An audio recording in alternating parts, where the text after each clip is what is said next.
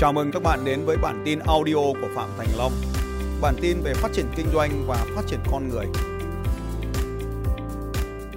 Ở trong nghề nghề nghề môi giới bất động sản ấy thì các bạn nên làm đối với những cái công ty uy tín, à, những công ty môi giới lớn mà nó có hệ thống đào tạo nội bộ ấy thì thông qua cái hệ thống đào tạo nội bộ các bạn thêm được cái kiến thức kinh doanh.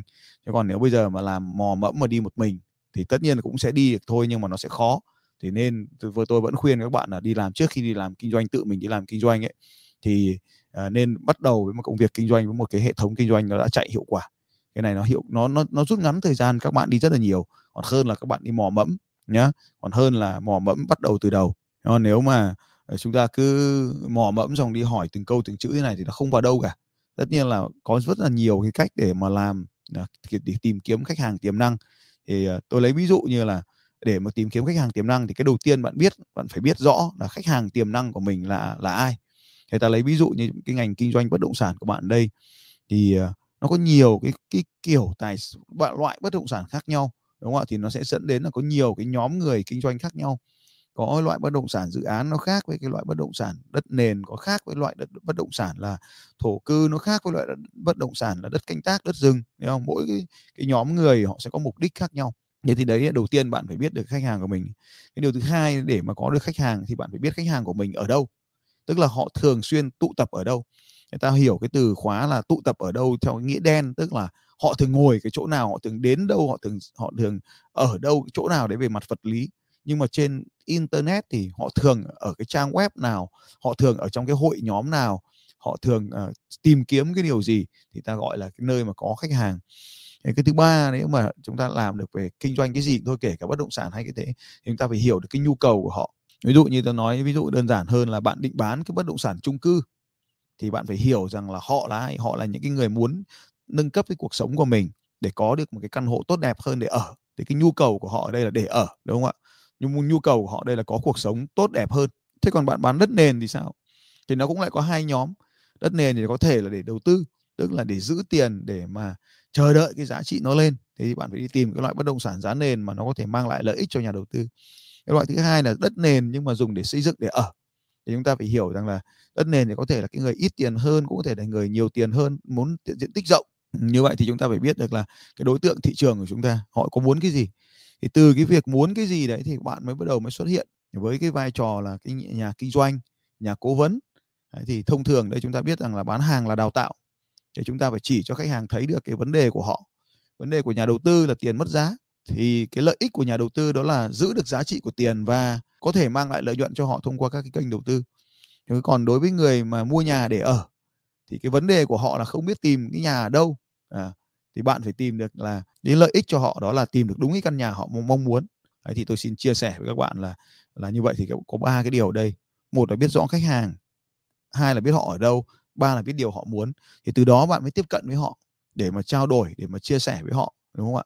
Thì đấy chính là cái cách mà chúng ta làm. Thế thì rồi nó mới biết, nó mới đến các cái cách tiếp theo là tiếp cận khách hàng như thế nào để mà mở rộng khách hàng. Tôi thấy một trong cái trang web về bất động sản đấy rất lớn đấy các bạn thấy không ạ? Khi mà giao ở trên đấy thì rất là nhiều cái người mà kinh, quan tâm đến bất động sản thì họ lên đấy họ tìm kiếm. Cho nên là khi mà bạn đăng cái bài trên trang web bất động sản đấy thì thứ nhất là phải đăng đầy đủ thông tin thì giao dịch nó nhanh hơn.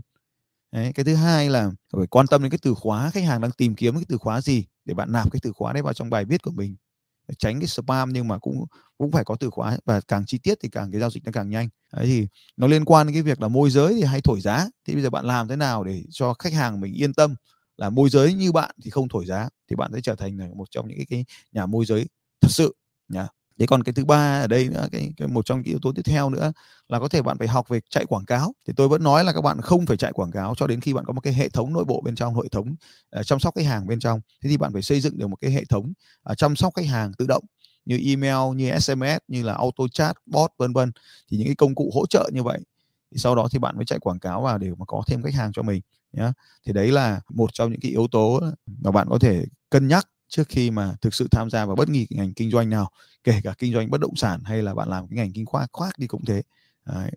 rồi chiều Nguyễn hỏi là em bắt đầu nghề môi giới mong thầy chia sẻ cách để chăm sóc khách hàng và một số đầu sách để em có thể phát triển bản thân. Em cảm ơn thầy nhiều. Ok um, nó có mấy cuốn sách này nếu bạn đang làm môi giới bất động sản này. Thì cuốn sách này của KW Kelly Kelly rồi rồi cái, cuốn sách này của hãng tên là KW viết tắt là Kelly William Kelly William nhé. Cuốn sách này rất là hay và có rất là nhiều cái tip ở bên trong đó. Bạn đọc cuốn sách đó tôi tin chắc chắn là bạn sẽ cảm thấy vô cùng phấn khích.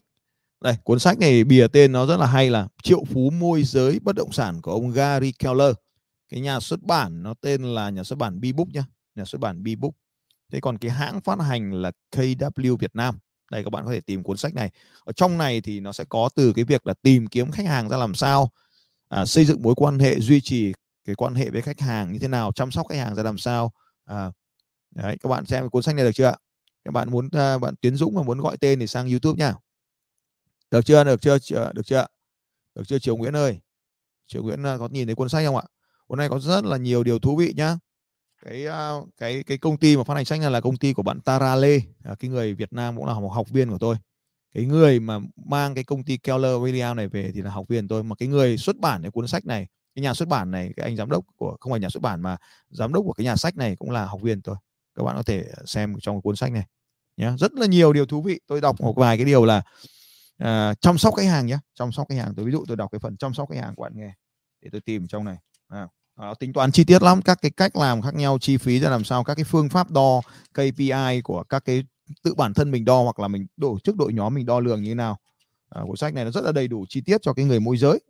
À, có không có cả cái cuốn đầu tư đấy nhưng mà tôi không biết là cái cuốn đầu tư đã dịch sang tiếng Việt chưa nhưng mà đây có cuốn môi giới nha có cuốn môi giới này rồi.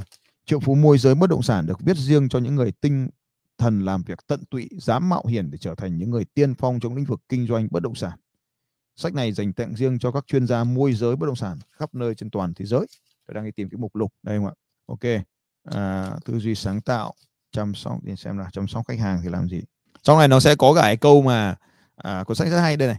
À, nó sẽ tính toán là bao nhiêu lâu có cả cái câu hỏi là bao lâu bán tỷ của em mẹ này. Thì trong này nó sẽ có cái câu hỏi là bao lâu bán được tỷ bất động sản đây này. Nó nằm ở trang trang 318 xác định số bất động sản cần chào bán tối thiểu phải có mỗi tháng. Đấy bao lâu thì bạn bán được một ngôi nhà nó nằm chỗ này đây và xác định số bất động sản cần bán tối thiểu có được mỗi tháng và xác định số bất động sản cần bán tối thiểu mỗi tháng. À, nhá thì thì cái cuốn sách này rất là thú vị nhá thì, hy vọng là bạn chiều các bạn nào đang kinh doanh bất động sản có thể mua về và bạn sẽ hiểu hầu hết những cái video của tôi.